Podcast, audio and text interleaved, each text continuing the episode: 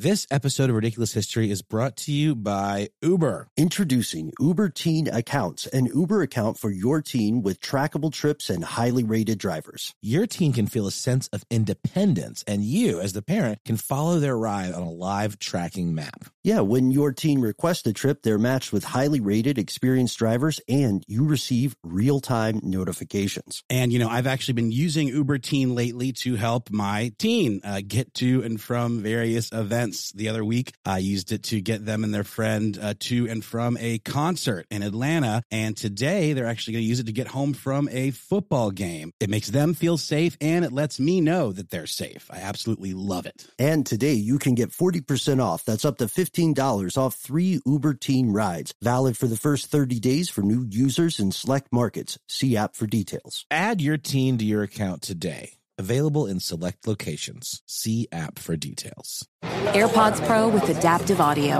automatically keeps out the sounds you don't want to hear so you can listen to your music and lowers your music to let in the sounds you do need to hear. Hi there. Hi, what can I get you? I'll have a strawberry mango coconut probiotic smoothie with wheatgrass. Anything else? Extra wheatgrass. Here you go. AirPods Pro with adaptive audio. Available on AirPods Pro second generation when enabled.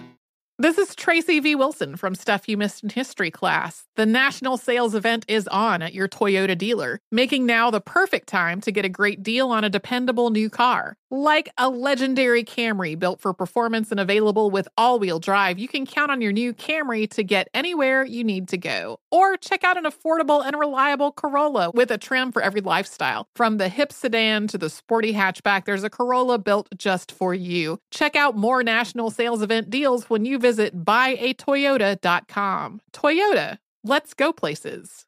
Ridiculous History is a production of iHeartRadio.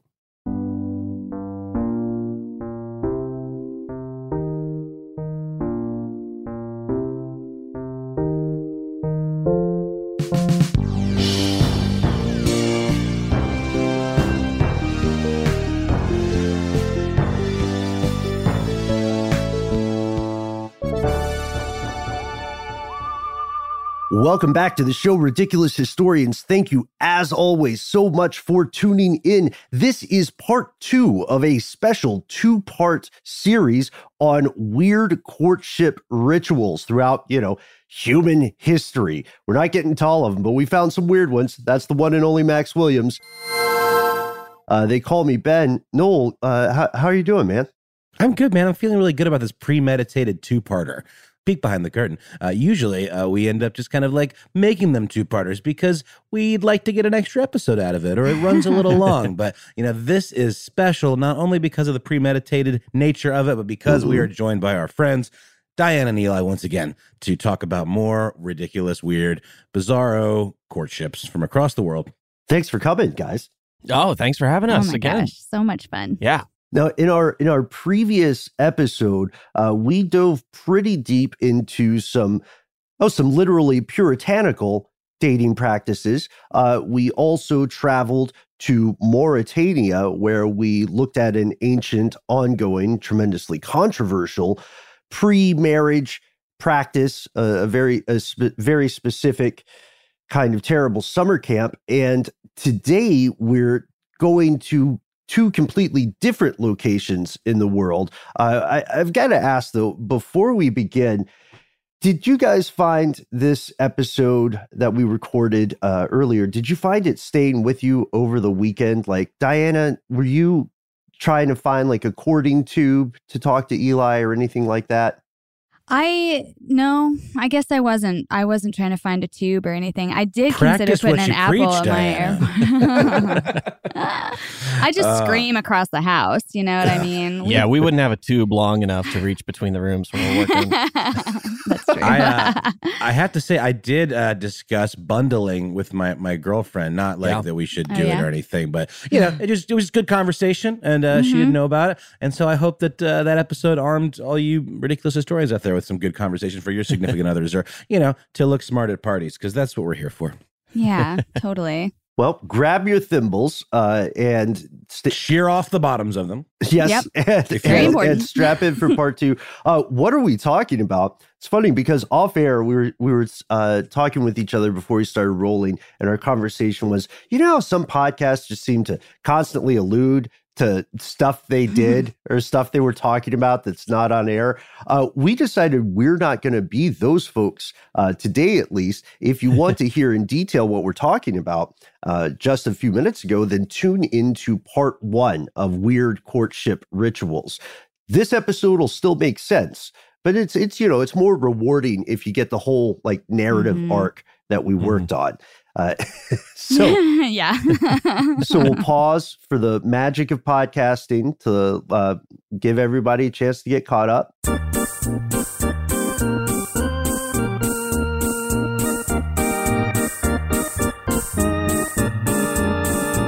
There, great, fantastic. So you've listened to part one. Uh, we're ready for part two. Where do we go first? Let's say, um, ah, I never get the chance to talk about this country on air. Can we go to Bhutan? Oh, yeah, sure. Mhm. Let's please talk about Bhutan. Today, uh, wanted to talk about a practice in Bhutan called Bomena. Uh, it's also known more colloquially as night hunting. And this is something that's mostly fallen out of practice in Bhutan, but it still exists in rural areas. Uh, it's a very old tradition. Bomena literally means going towards a girl. And uh, that sounds sweet, right? Uh, well, I don't know. It depends on how you're going towards the girl. That's fair. what energy are you bringing in your it, it approach? sounds more like you're coming at her, like perhaps Yeah, exactly. brandishing some sort of weapon. yeah. Are you running? Are you strolling? I need more information. Well, it's worse than any of that because the practice is that in theory, any man can, after nightfall, climb the house of the walls of a girl, jimmy open her window, climb into, into her room, slip into her bed, and sleep with her that night. Pretty exciting stuff. Uh, sounds pretty horrific. And um, in truth, uh, this is a very old practice. Bhutan is a matriarchal society. Uh, for example, the daughters inherit property uh, from their parents. But a lot of rural folks, especially and older folks, like really believe in this tradition. A lot of people will say their grandparents met this way and it's very sweet and they love it. Uh, originally, it was meant to give the women actually more control because they decide when the boy shows up at the house whether or not he's allowed into the bed or not. Sure, but he could just knock on the door and I could be Right. like, oh, no, thank you, and close the door. Why do you have to climb Mhm. in at the dead of night and break and enter into my house like a weird burglar? Yeah, well, exactly. And this has been kind of the problem with it, especially recently. A woman, uh, Sonam Wangdi from the Trongsa village, married a man that she met through Bomena, and she said, Before marriage, I had lost count of the men who visited me. It's not about forcing. The tradition gives freedom to the women to choose, but there are some men who force themselves. It is oh. for the exploitation of innocent women that the custom has lost its beauty. So, surprise, this didn't go very well forever. You gave him an inch and they took a mile. Oh, I know. It just seems like it's asking for trouble. It sounds like something out of like a Chaucer story. Like I feel like there Mm. is Right. that is a thing from the Canterbury Tales. Like you know, I think it was more of like a cuckolding husband situation or Oh. cuckolding. Oh yeah, the uh, I, the line in Chaucer, I think, is I can't remember. if It's the Miller's Tale. It's one of the ones that I actually finished. But there's this scene in Chaucer where uh, there's this guy who just won't take no for an answer. He's trying to get this girl to lean out of the window and uh, kiss kiss him, and it's really dark. And she does put something out the window, and he does kiss it, but it's it's not her front end. Ah, yes. Ah, yes. That's right. It's all coming back to me now. So, okay, you say the beauty has gone out of it. I'm sorry. I don't, I Yeah. don't Yeah. see. Uh, I, don't, I don't quite understand where the, The good old ever days of was. breaking and entering. What happened? Right. You know? Used to be so gorgeous. I mean, there has to be more to this. Like, I mean, you say Yeah. it gives it gives the the young woman uh, more agency, but at the same time, like you know, dudes be aggressive. Uh, Right. if They're Exactly. coming into your Okay, window. so- yeah. Traditionally, this is in like small towns. Everybody kind of knows each other. And what really is happening is, generally speaking, the boy and the girl would have met up beforehand at social events. They've seen each other. And typically, this was agreed upon, but not always. Sometimes they just show up. In either case, the guy has to be super quiet because most of these families all sleep in the same room. And so if she decides to make any noise, dad wakes up and they are Mhm. just as protective as fathers anywhere and they will literally throw this guy out the window some have been chased away with scalding hot water um, so it really doesn't go well for anyone Yeah, Um, right. It kind of reminds me of bundling a little bit, like Mhm. where they they took they got permission beforehand. They sleep in the same bed. All the parents are around. Right. you got to be real quiet. you still have to be quiet. Yeah, it's it's weird. Yeah. They're carving out these um, car- carving out these areas of social plausible deniability, right? Mm. Like, uh, Right. Mhm. Well, uh, I- I I don't know. I don't want to jump ahead too far, but what's the birth control situation? it is Uh, bad Okay. Oh, Um, no. and that is one of the major problems here is unplanned pregnancies and not knowing who the fathers are. Again, in smaller villages, they say usually you know who the father is because there, you know, 50 people live here. We know who's with who and we can figure it out pretty easily. And there are DNA tests. But uh, especially even in some of the rural areas and in cities, they're saying it's expensive for these DNA paternity tests to come through. And Ooh. often, here's the kicker here's what's really made it taken the beauty out of it, as they say, uh, is that in these small towns, even where everyone's pretty comfortable with the tradition, you have people coming in from out of town and taking advantage of this practice. And they're like, if the father ends up being someone who's an expatriate or sometimes even a monk, they say that the courts can't do anything for paternity and the woman's left on her own. Also, without knowing who the father is, it's very difficult to get the child registered on their census. Sometimes it takes up to six or eight years, and the children can't even start schooling until they know who the father is.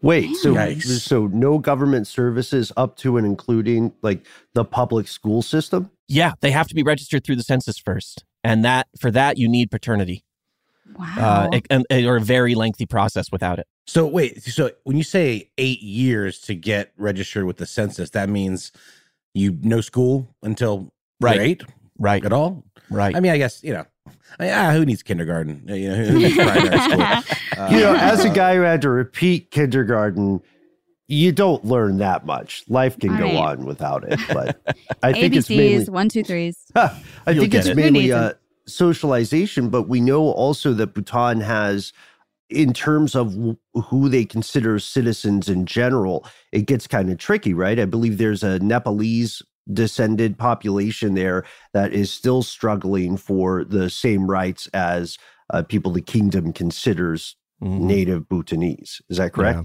So there was this huge movement uh, about this online in social media in around 2012. It kind of came up, and they organized uh, like an NGO, a nonprofit, to start helping the women and start bringing attention to this practice. And there was a journalist who wrote, uh, her name is Ravindar Bawa, and she had written into the email address that they'd provided, and the government answered them and said, the two girls who used this email have surrendered it to the government. They have been educated, and now they are not going to talk about anything like this, which actually does not happen in Bhutan anymore. Ooh, that is Okay. dark. So was getting a real cover up. And they say that's because the government just isn't really able to track it very well. So they don't Mhm. really admit to it very much. Defenders of the practice say, well, urban people in Bhutan and people who don't live in Bhutan are criticizing rural areas and othering them for this practice and saying they're less civilized and that they're blaming um, unwanted pregnancies and venereal diseases on this practice as if they don't have those problems in the cities. But Mm. they do. And they say, you know, getting rid of Bomena would not magically erase all those problems because you all have them too. So that's been kind of the cultural argument between defenders and uh, and people who think this is absolutely insane. that you can just break into a woman's house at night. Ugh. This episode of Ridiculous History is brought to you by Uber Teen. Introducing Uber Teen Accounts, an Uber account for your teen with trackable trips and highly rated drivers. This is important stuff. Your teen can feel a sense of independence and you can follow their entire ride on that live tracking map. And, you know, I've actually been using Uber Teen lately to help my teen uh, get to and from various events. The other week, I used it to get them and their friend uh, to and from a concert in Atlanta. And today, they're actually going to use it to get home from a football game. I watch every step of the way uh, from the moment the car's called to when they get in, and then I can track their progress to and from their destination. It makes them feel safe and it lets me know that they're safe. I absolutely love it. hmm And here's how it works. When your team requests a trip, they are matched with highly rated, experienced drivers, and you receive those real time notifications as well as enhanced safety features. That's right. Pin verification, in fact, to ensure that your teen enters the right vehicle, live trip tracking for parents, plus you, the parent, can contact the driver directly from the app. And don't delay. Today you can get 40% off. That's up to $15 off three Uber Teen rides. Valid for the first 30 days for new users in select markets. See app for details. Add your teen to your account today. Available in select locations. See app for details. Residents at Brightview Senior Living Communities enjoy enhanced possibilities, independence, and choice. Brightview Dulles Corner in Herndon and Brightview, Great Falls offer vibrant senior independent living, assisted living, and memory care services through various daily programs and cultural events. Chef prepared meals, safety and security, transportation, resort style amenities, and high quality care. Everything you need is here.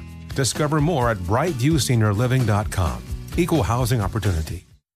Sometimes to get what you want, you have to challenge the status quo and blaze your own trail. We're nothing if not trailblazers here at Ridiculous History. And you know, also is a huge, uh, iconoclastic challenger of the status quo, Ben? Who is that, Noel? Well, I think you know. It's Hmm. Harry's. Yes, it's Harry's. They saw customers getting ripped off by all kinds of like slipshod, questionable products in the shaving industry, and they said, "Hey, you got to be the change." I was excited to try out the Winston set. It's an all-in-one package. You get some shaving cream, you get that great razor we're talking about. They also have deodorant. Yeah, I was about to say. Very helpful. I do really enjoy uh, their line of self care products, um, richly lathering, skin softening body washes and scents like redwood, wildlands, and stone.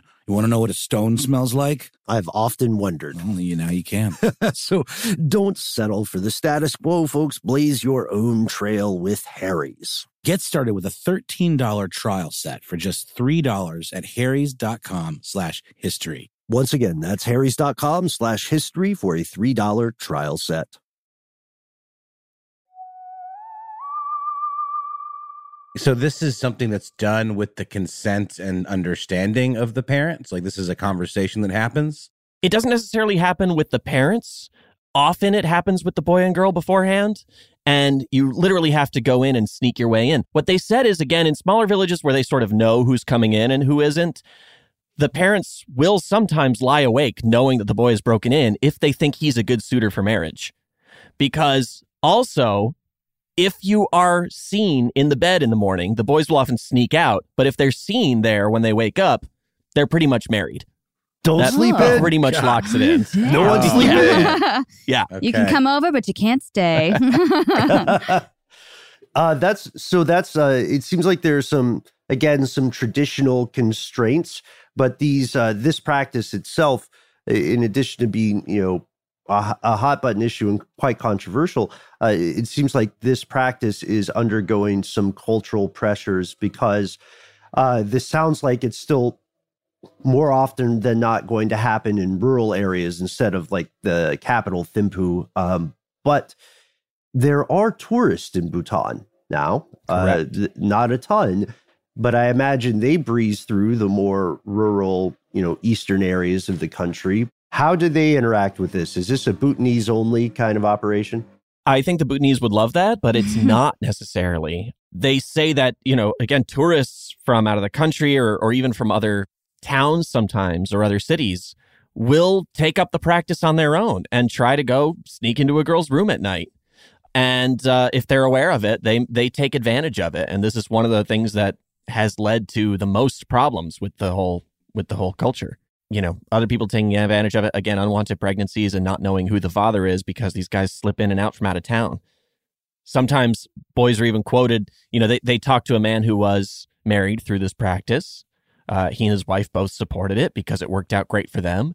And in that same conversation, he says, Well, you know, and before I met my wife, of course, you know, you got to have a little trial and error first. And sometimes my friends and I would just go over to the next town to have some fun.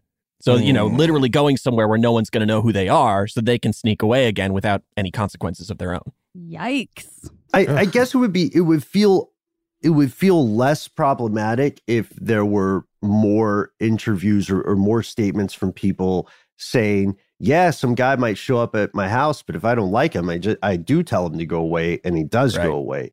Mm-hmm. Did you find any of those? um, yes. So, I mean, some of the women, especially again, usually it was women maybe 40 or older, or even Mhm. older than that is when it was more kind of standard and practiced regularly, uh, who really defended it and said, yeah, I, I kicked out guys I fa- until I found the man I loved uh, and had no trouble with it. But often those arguments were pretty dismissive of the women who definitely did have trouble with it Mm. uh, in of the bad experiences. You know, they kind of took their own and said, no, it's fine. Yeah, that's really interesting. I do wonder, though, sometimes if maybe, you know, since it is a practice that in this uh, matriarchal society seems to, you know, have its roots in empowerment, that maybe there are some women that didn't have the best experiences, but in the interest of like being team players, maybe sugarcoated it a little bit. I, I don't know. It's certainly a possibility. Yeah, I think that's definitely a possibility because um, you know, you get that impression, especially from like the NGOs that have been set up to sort of try and fight this practice, that they're saying, you know, a lot of these women don't have a voice in in speaking out against this. Um, whether they don't have, you know, the reach or the or whatever they might need to sort of speak out against it, the the opportunity, uh, the platform. They sort of pick and choose, you know, what you're hearing about it. So Right. It's interesting. There's actually this is almost a weird flip side of the story uh, that I'm going to tell, or the uh, the tradition that I'm going to talk about. I'm, I'm kind of glad you you led because this is sort of like two sides of this very strange coin, both striving for empowerment. I think one perhaps succeeding a little bit more. Right, But, uh, I right. don't want to. I don't want to spoil it quite well, yet. well, again, you know, this is one of those things where uh, we have to realize that Bhutan is uh, very much, for the majority of the world, an inaccessible place. It's a the this if you if you're not familiar with the country, it is uh, mountainous. It is incredibly difficult to get to, partially historically due to geography, but nowadays also due to decisions of the government of the monarchy, uh, which I- believe that if you want to travel to Bhutan as an outsider, uh, there are pretty exorbitant fees you pay per day. Tourists also cannot exceed like a certain quota per year, but in their in their favor, uh, Bhutan has the distinction of being the only country to rate its uh, overall success not on uh, gross domestic product or anything like that, but on gross national happiness, which is Oh. Pretty difficult to quantify. it sounds like it could get confusing and also makes me wonder, you know, how does this process of night hunting fit into a modernizing country, right? Because it sounds like this is very old.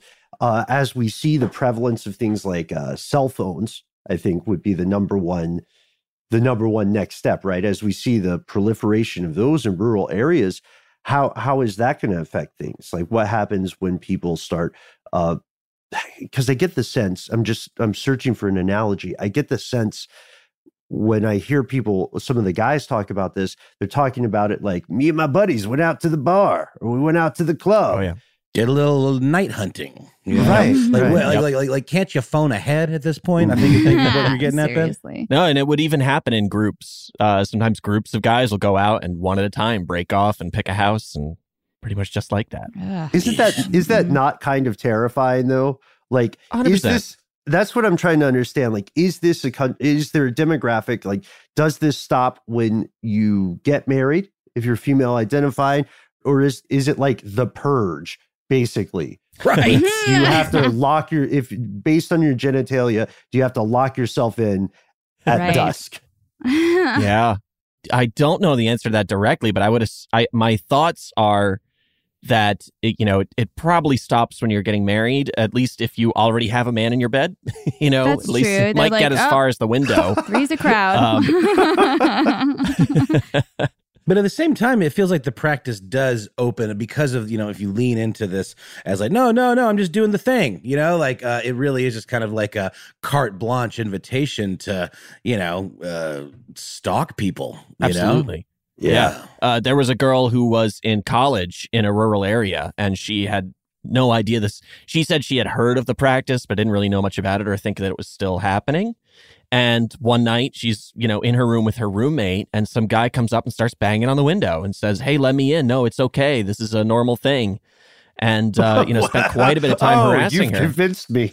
I know, right? Um, it's also a normal thing for me to say, no, sir, get out. Yeah. Like, that's part of it. Yep. So get out.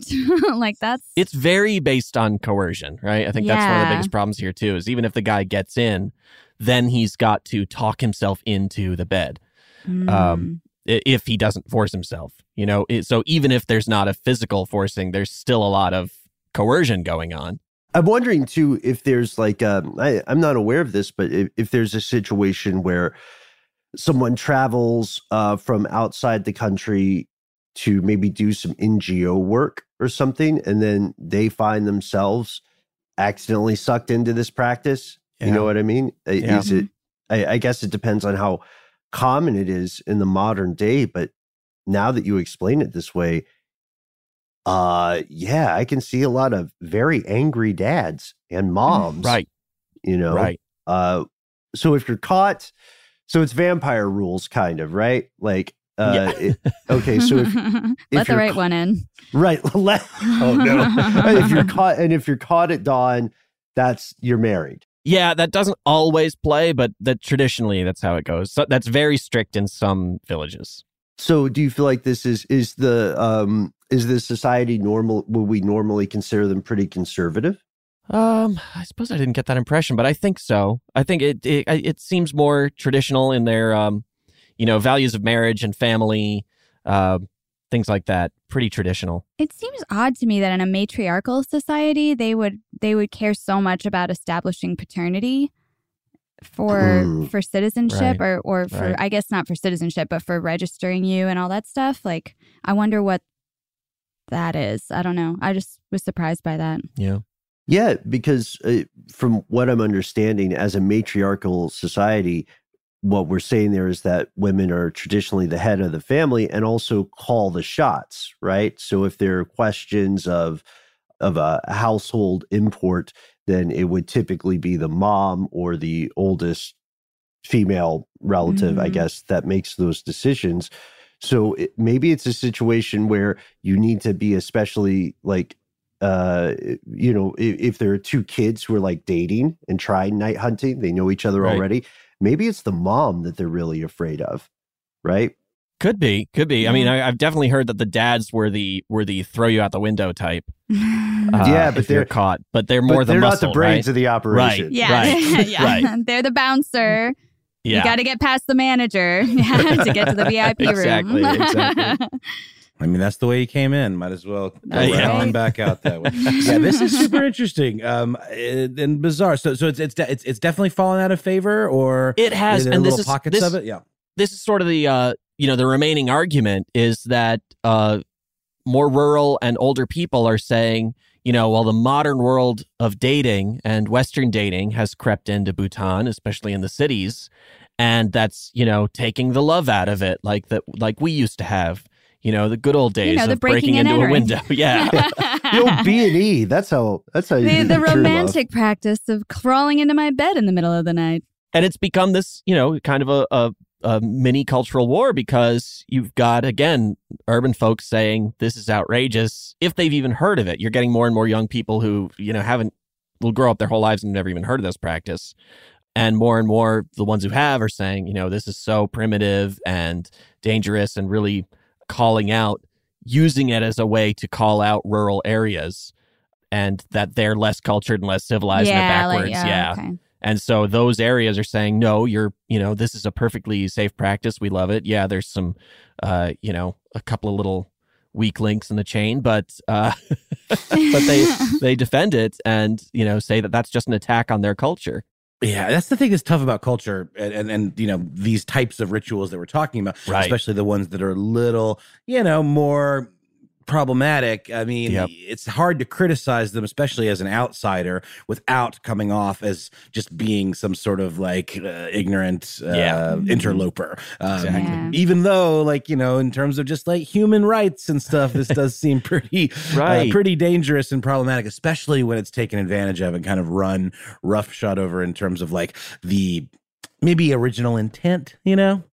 Mm, Yep. mhm. which is why I think you know we we uh, hopefully those NGOs, those nonprofits that are growing in Bhutan are are uh, you know working to find that right balance. Uh, I know they signed the CEDAW, the Convention of Elimination of All Forms of Discrimination Against Women, in 1980, and Oh, that's sort of what started to uh, bring up the this. Um, they said Bomena like customs were a form of gender discrimination. Mm-hmm. Um, so that's uh, that's that's had some work done locally. Right. That was going to be one of my other questions. So this the reverse of this doesn't happen. There are no young men who are sleeping and then someone bang bangs into their house and is like, "Okay, this hi, I'm I'm from earlier. I thought you were cute." yeah, as far as I know, I've never heard of that happening. Okay. Interesting. Yeah, That's funny too for a matriarchal society that that still you're dependent on the the man's interest in you and Right. his his Right. interest, you know, his willingness to kind of come come get you. You know what I mean? Like Mhm. it, I don't know. I, I would have I would assume that a matriarchal society would be like, and you, you're the come here.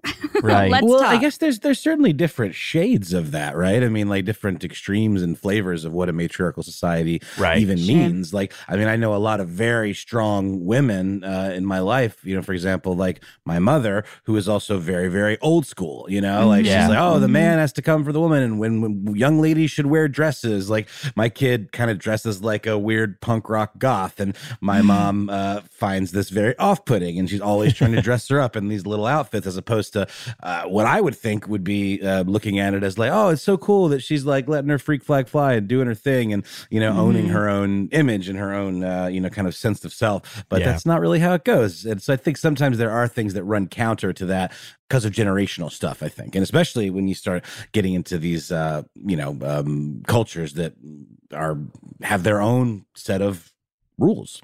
Right. norms and Right. taboos. And also, you know, it's interesting. I was doing some, uh, d- doing just a little bit of digging. I see that women uh, traditionally were able to practice polyandry uh, and have Oh. more than one husband, typically brothers in these rural areas. Oh. Um, they, they definitely, what I'm saying is, it sounds like night hunting exists in a larger cultural context, and the whole thing is starting to starting to change.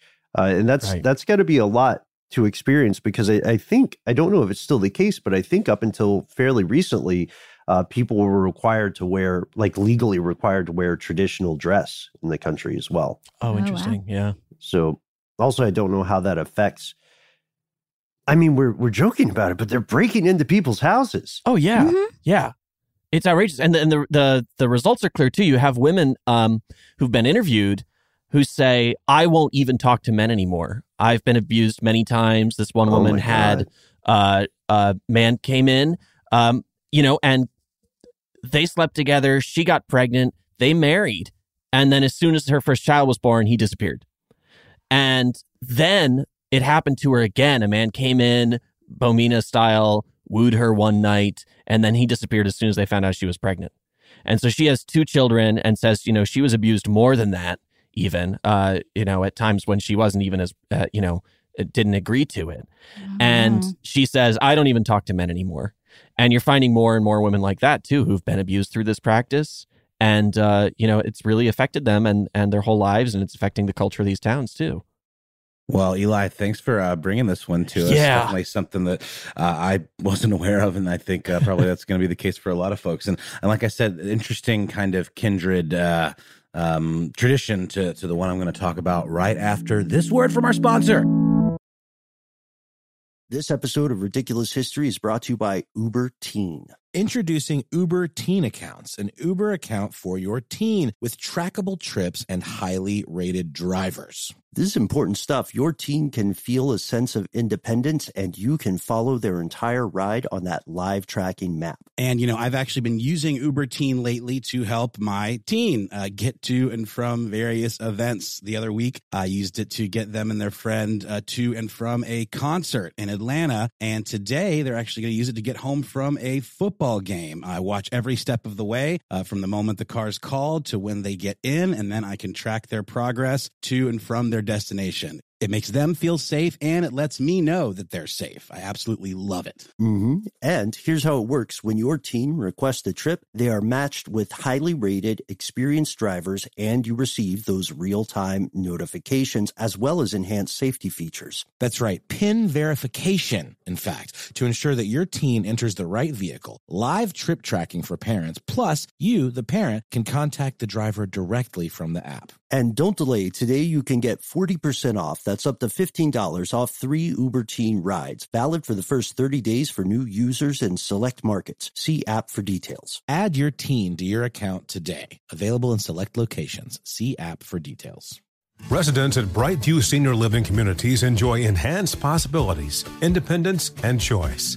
Brightview Dulles Corner in Herndon and Brightview, Great Falls offer vibrant senior independent living, assisted living, and memory care services through various daily programs and cultural events. Chef prepared meals, safety and security, transportation, resort style amenities, and high quality care. Everything you need is here. Discover more at brightviewseniorliving.com. Equal housing opportunity.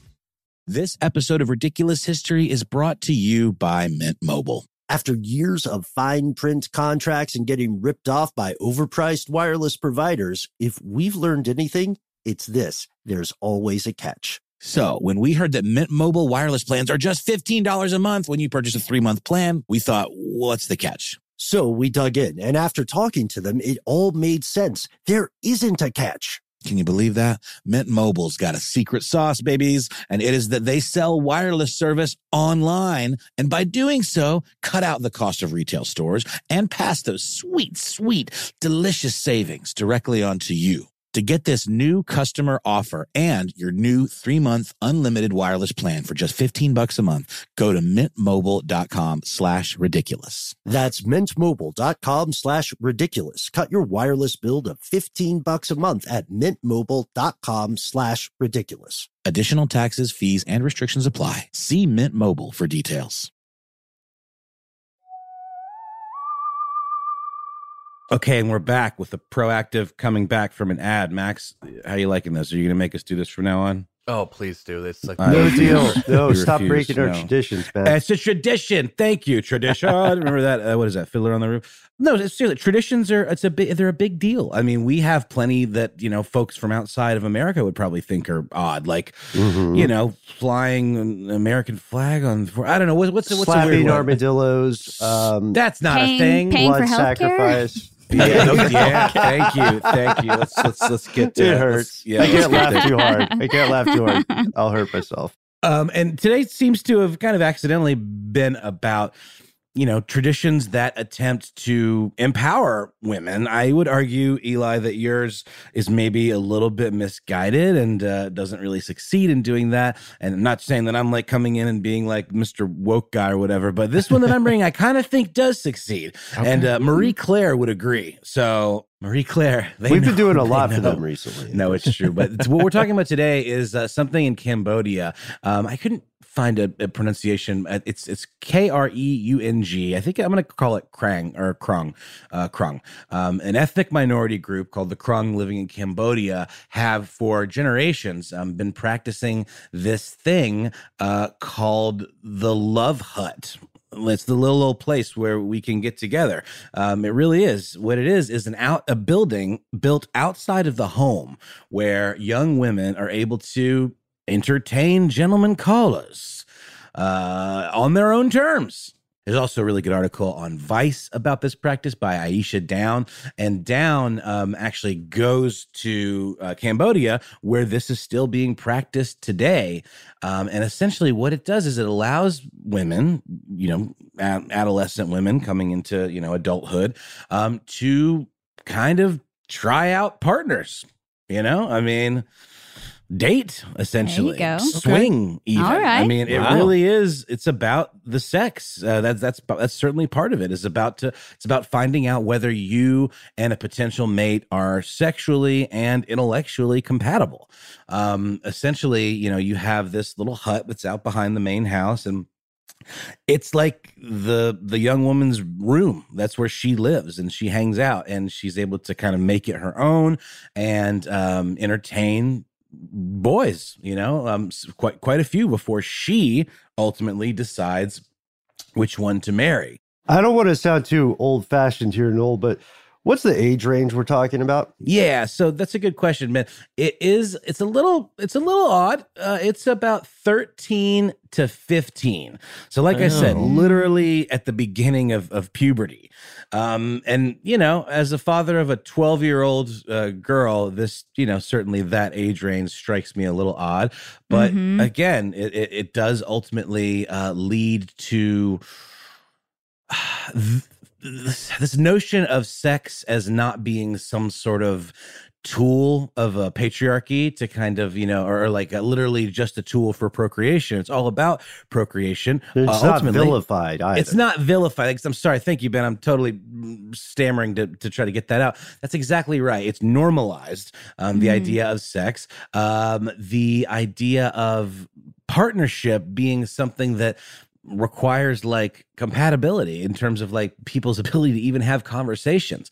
Um, in the 2011 Marie Claire piece that I mentioned, Fiona uh, McGregor actually goes and visits the the Krung tribe uh, and hangs out with several uh, young women to talk about their their sex life and and what this hut is all about. And the quotes that you hear from these women are just so self possessed, like in terms of like they just own it, they own themselves, Yeah. And they don't really think of it as like unusual at all because it's something that they that's been passed down to them for generations, and uh, it's just like what you do. The the father, when the the young woman begins to reach uh, puberty, builds this hut out back, and then she moves out there. So it's almost like it's giving agency not only over like independence in terms of like living outside of the home, but it really puts you know the impetus of uh, of all of these things directly on the woman, and consequently, like there's like no rape in uh in this culture in in the Krung culture at all. Like like practically zero sexual violence, incredibly rare. Rape is apparently non-existent, according to the Marie Wow. Claire story.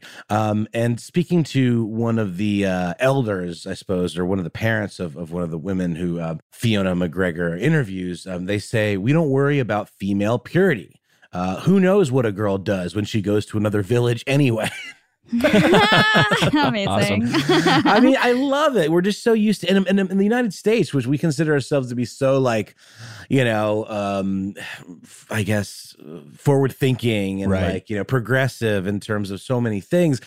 Uh, there's still so much weird puritanical kind of like attitude towards sex here. It's sort of either like the extreme kind of like flagrant, you know, just like over sex kind of attitude, like in terms of like what we see in, in, in t- TV and film and, and advertisement and stuff. And then you have like this extreme polar opposite, which is like a very kind of devout notion of like women need to get married and like get a husband and, you know, be a housewife and all that. I think there is still some of that attitude. It's certainly changed and Mhm. progressed over the years. But I just think it's so interesting that these folks who are literally living you know, in nature. I mean, they really are living in like their actual huts uh, that they live in are made of bamboo, and they have to rebuild them like every Mhm. year or so because, Wow. like, you know, the weather can get insane there. Yeah. So it really is like they're living directly, you know, with nature, and then they build these uh, these other huts out back. So I don't know, you guys. I'd, I'd, I'd love to hear your thoughts, um, Diana, especially. Like, I mean, how does I mean, just, you know, you being like a woman and all, uh, how does this strike you? I mean, I think it's really fascinating, and it's such a interesting, you know, thing to read about. Especially, we'll get to the kind of status of it and you know the future of it now, but Mhm. um, it is still kind of a thing. Yeah, I I think it's really interesting. It was funny that you said puritanical because, you know, I did all those Puritan courtship things. And part of bundling was that you expected to have some sexual contact. You just weren't meant to get pregnant. Right, And hand then stuff. and then the idea came around that women were very pure and asexual and didn't have any sexual uh, desire at all. Like that was the the ideal woman. And that's when bundling kind of stopped happening. Um, so it's just interesting to me that they're like, no, women like sex.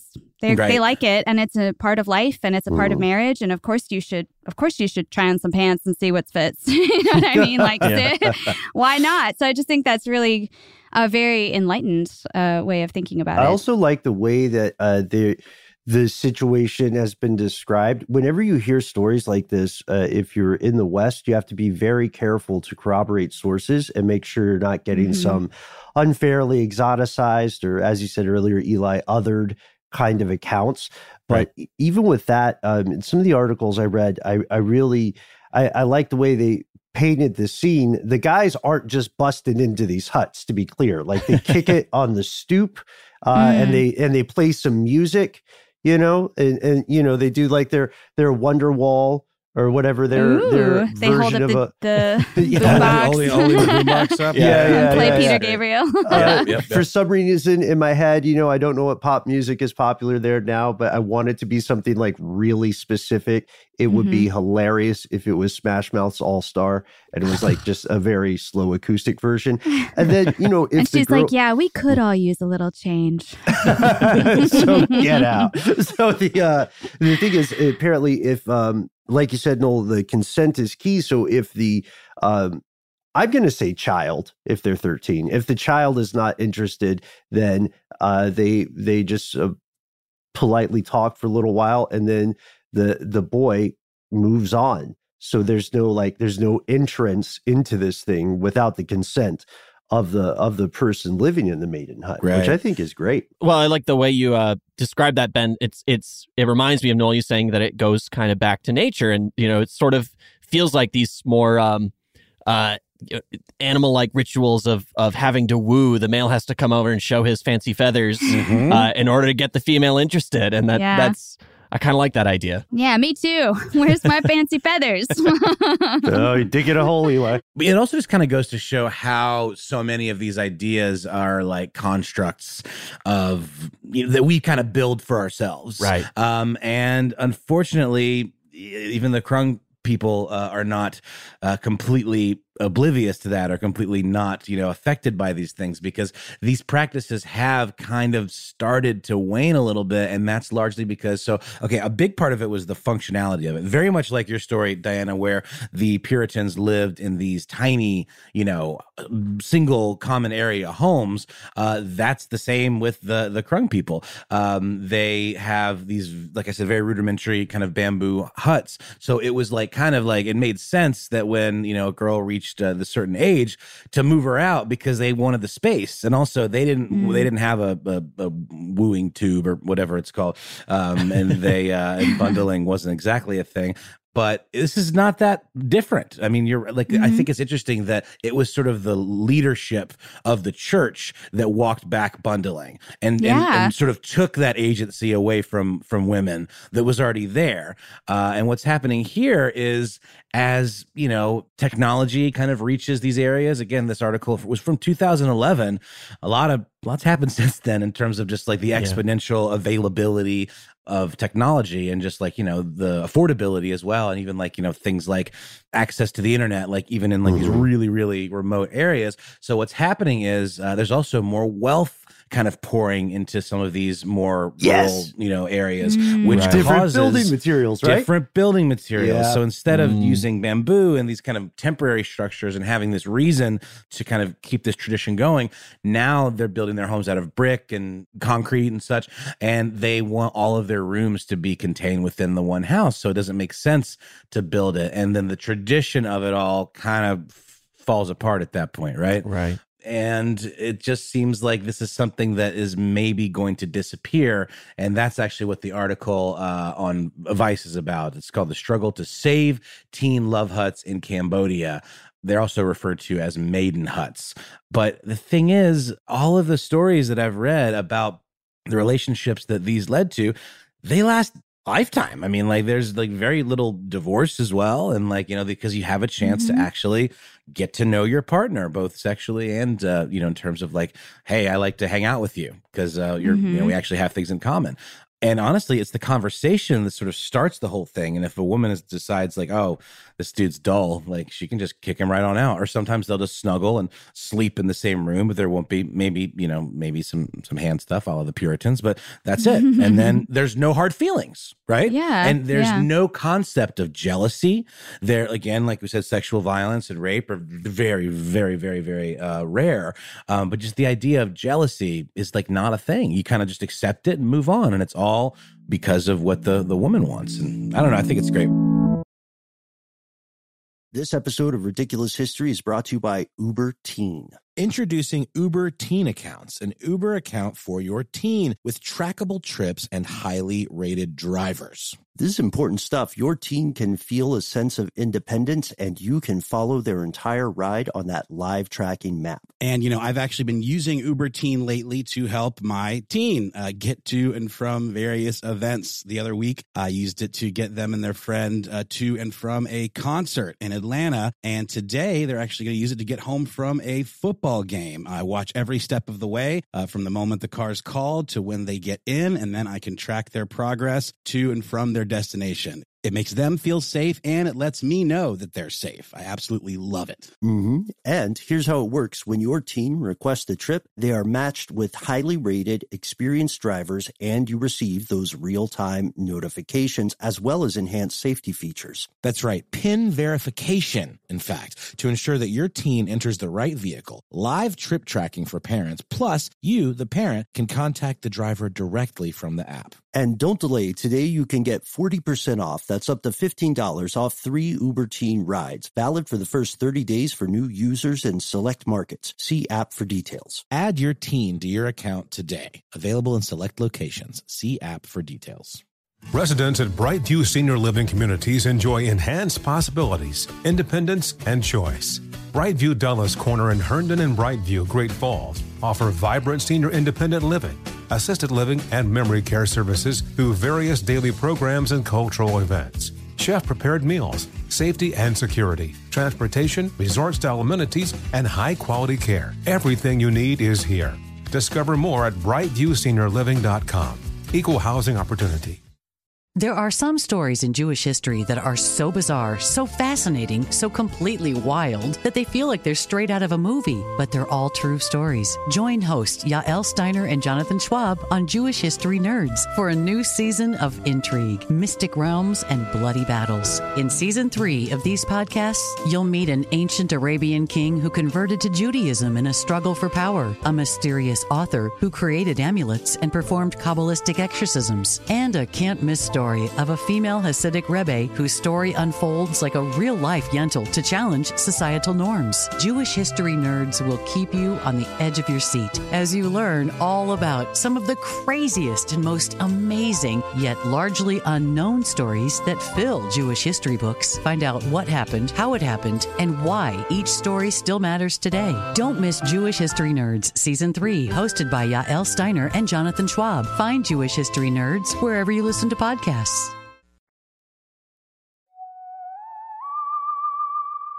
One thing that that feels important to mention here is that this is this is a practice in the highlands, right? This is a specific community, a specific people, so it's not Cambodia overall. No, no, it's Yeah. uh, specifically in an area uh, or a village called Krola, Mm-hmm. um, in an area called Ratan Akiri in Yeah. Cambodia. It's like I said, very much you know in uh, deep wooded kind of areas. And Cambodia itself, we know, is um, incredibly conservative when it comes to ideas of things like divorce. I think, uh, I think their divorce rate was like back. This is an old stat, but back in the late '90s, their divorce rate was 2.4 percent. At least their official would, because it would be Wow. a costly process. So. It, I, I'm saying that if the if the culture is like the culture in the rest of Cambodia, uh, divorce is supposed to be an extremely shameful affair. So Mm. just to point out, it may be possible that there are people stuck in unhappy marriages. But to be fair, that happens in the United States, where uh, divorce is much easier. So I was about to ask if you knew if they did kind of what we did when we couldn't divorce, which was the guy would kind of go off and do whatever, and the lady would like have like a guy just hang out with her. Like, no, we're not married. We're not married. We just live together for years. yeah, so uh, let's not quibble over semantics here. Yeah, like This I wonder if they have anything like Donna. that. Yeah, it's my, we just have a kid together, but it's no big deal. you know. Yeah, no, I don't know specifically how they handle divorce or the, how they handle you know separation like that, but um, it is it is kind of sad that these uh, maiden huts or love huts really are much much much more rare these days. Um, there certainly are pockets where it still goes on, um, but it is just becoming increasingly more unusual. Uh, and it's the uh, Vice article actually interviews uh, a, a Cha Bai um, who was 15 in the early 60s. So that's when this was kind of maybe at its peak. And that's, she describes kind of her experience uh, back when she was young and how different things are now. So um, really, really interesting. Sounds like the, the it's the original she shed. Um, there it is. but it gives me two questions. I guess um, one, are these girls permitted to? Is this a voluntary thing? Or if girls are just like, I don't want, I don't want a love shack. I don't want to build one. Is that something? And then also, it seems, uh, it- you know, it's very heterosexually driven. Sure. Uh, I don't know if that ever comes up. Yeah, no, nothing that I've seen. Um, Yeah. But I wouldn't be surprised. I mean, I, I, I don't want to, uh, you know, conjecture, but I wouldn't be surprised given the kind of uh, progressive nature of, of this whole practice if even things like um, same sex, you know, relationships were a little more, uh, a little less frowned upon. But again, I Yeah. haven't really seen anything about that specifically. Right. But as far as like, you know, uh, are they forced to do this? I honestly think it's just always kind of looked at as a privilege, and it is. Right, It was okay. so ingrained, kind of in the culture, and it gives you so much control. And you know, it, it is. It is ultimately about getting married. Like, I mean, I think you're you're right. I get what you're saying. You like, like, what if I don't want to get married? What if I just want to be single, and that's not something that's important to me? I think that part of it is a little arm twisty, right? Yeah. Like, I mean, so there is still some, you know, forcing young women to fit into a certain mold, but at mm. least it's on their own terms. I'm seeing the Disney Pixar princess who doesn't oh, want to yeah. do the Love Shack yeah. thing, uh, and, you know, goes on baby? a journey instead, or doesn't want to leave. Uh, I think you can stay until oh, yeah. your 20s. You yeah, know, sure. Oh, I was about to ask, do they get married yeah. really early? Because I know yes. you said it was like 12 to 15. Is that when they start? Yeah, it's, it's unclear as to if there's like a clock on it. you know what I mean? Oh, like, okay. um, but it's as far as like how long do you have to to make your decision? Like, are people like really breathing down your neck about it? Your you know your parents. I kind of get the sense that they are to a degree, okay. Um, but again, today, uh, according to this Vice article, women or, or young girls rather are often married by the time they're twelve Wow. Oh, or wow. thirteen. So it does. See, I was a bit of a late bloomer, yeah. so I feel like if I, you know, I don't, I wasn't really interested in boys or anything like that until I was until I was at least sixteen. Uh, you know, I didn't really care about that, so I was like, I would be like, damn, I missed my chance for my love hut. now I just No, gotta that's pick a- one. That's Uh, a good point. Uh, the uh, Cha Bai mentioned earlier uh, said that people would stay in there up until they were 25. Oh, okay. So, so Mm. it seems like it goes um, while the beginning may hinge on you know signs of puberty or something like that. It looks like the maiden in the maiden hut has a lot of latitude and agency to decide when they're done or when they find their partner. But again, there are a lot of you know in, in these communities there may be a lot of other pressures that we're not aware of that might push someone into a marriage of some sort. Well, and what about birth control? Are there a lot of teen pregnancies? What about birth Some. control? Uh, Yeah. yeah. no, it's it's definitely a thing. Uh, there are Yeah. unplanned pregnancies, but you know, again, talking or reading interviews with some of these these young women, they understand safe sex, Yeah, um, okay. and they practice it. Uh, Right. If there ever is an unplanned pregnancy, um, it is you know a situation where the man has to provide for that child. Yeah. Um, so so even if they don't get married, he still Correct. has responsibility Mhm. for. Yeah. Okay, that's Very cool. much so. I don't think it instantly means they have to get married either. According to this Marie Claire article, typically, if this happens, they will get married. But uh, at the end of the day, if if the girl does not choose him, the man still has to, you know, provide for the child and raise the child as his own. All right. Mm. So there you have it. Um, two very different, but kind of weirdly just spiritually entwined kind of stories of Yeah. courtship. Yeah, I like that we went around the world in this series. Uh, and yeah. and there's something else that happened. Uh, we mentioned in part one.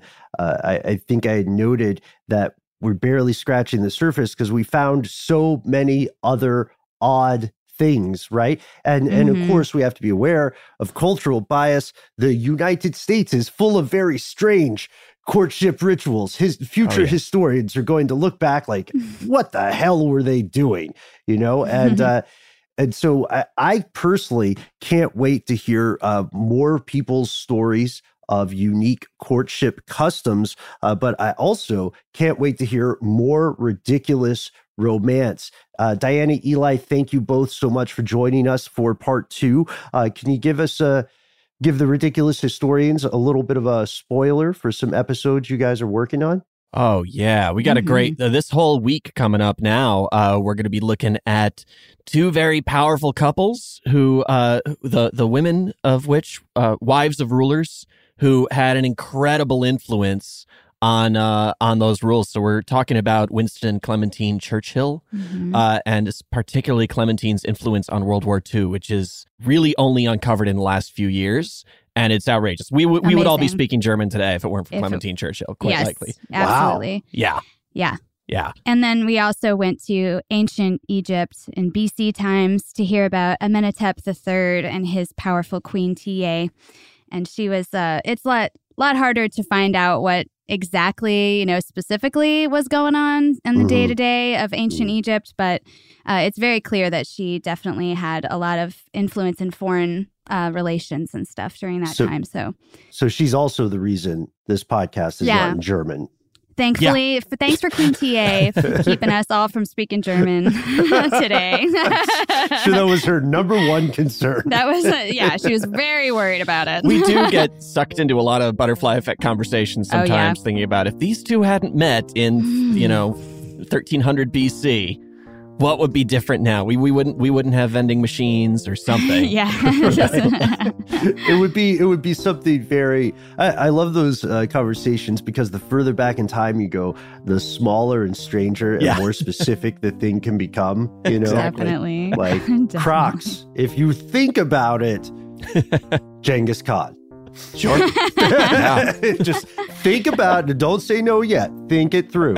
Uh th- this has been such a blast. Uh, I Mhm. cannot wait to hear those episodes of Ridiculous Romance. Uh, they do come out twice a week, and uh, Noel, I thought we did. I thought we did all right on this one. What do you think, man? I think we did. Uh, we had two solid uh, episodes out of it too, and um, like you said, Ben, kind of a tour around the world. Uh, we got to do this again, you guys. This is Mm. super Yes. fun. Oh, and it's I, just such a I- blast. I certainly learned uh, a lot, and I will definitely uh, sound a little smarter at the next party I go to, which uh, I think we're all, we're going to be going to together. I think we're all going to a podcast conference thing in Nashville. Uh, the whole ridiculous crew. Really excited about that. very excited for I that I can't wait. Yeah.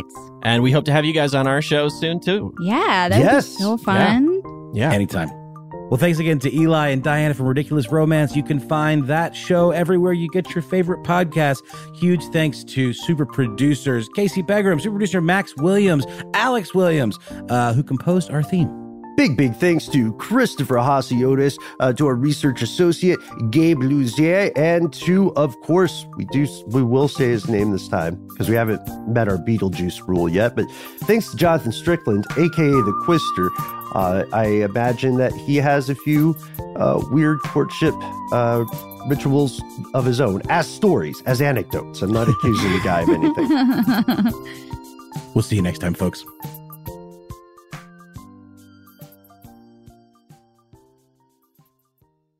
For more podcasts from iHeartRadio, visit the iHeartRadio app, Apple Podcasts, or wherever you listen to your favorite shows. Does money stress you out? Let Facet flip your financial chaos into clarity. Finding Facet immediately put us at ease. Facet's innovative approach to financial planning ensures your money works as hard as you do, enabling members to experience the joys of having your finances in order. And that makes us Facet for life now, I guess. Visit facet.com, F A C E T.com to learn more. This ad is sponsored by Facet. Facet Wealth is an SEC registered investment advisor. This is not an offer to buy or sell securities, nor is it investment, legal, or tax advice. These testimonials are from current Facet members who are not compensated. All opinions are their own and not a guarantee of a similar outcome. Residents at Brightview Senior Living Communities enjoy enhanced possibilities, independence, and choice. Brightview Dulles Corner in Herndon and Brightview, Great Falls, offer vibrant senior independent living, assisted living, and memory care services through various daily programs and cultural events. Chef prepared meals, safety and security, transportation, resort style amenities, and high quality care. Everything you need is here. Discover more at brightviewseniorliving.com. Equal housing opportunity. Did you know that most salads travel over 2,000 miles to reach your plate? But not with 80 Acres Farms. Their crisp salad greens and herbs are food less traveled, going from farm to store in days, not weeks. They stay fresher for longer in your fridge. My salad lasts all week long, which means less food waste and easy meal planning. Oh, and did I mention there's no need to wash these greens? Because 80 Acres Farms uses zero pesticides. Visit 80acresfarms.com to learn more and find their salads and salad kits at your local Harris Teeter.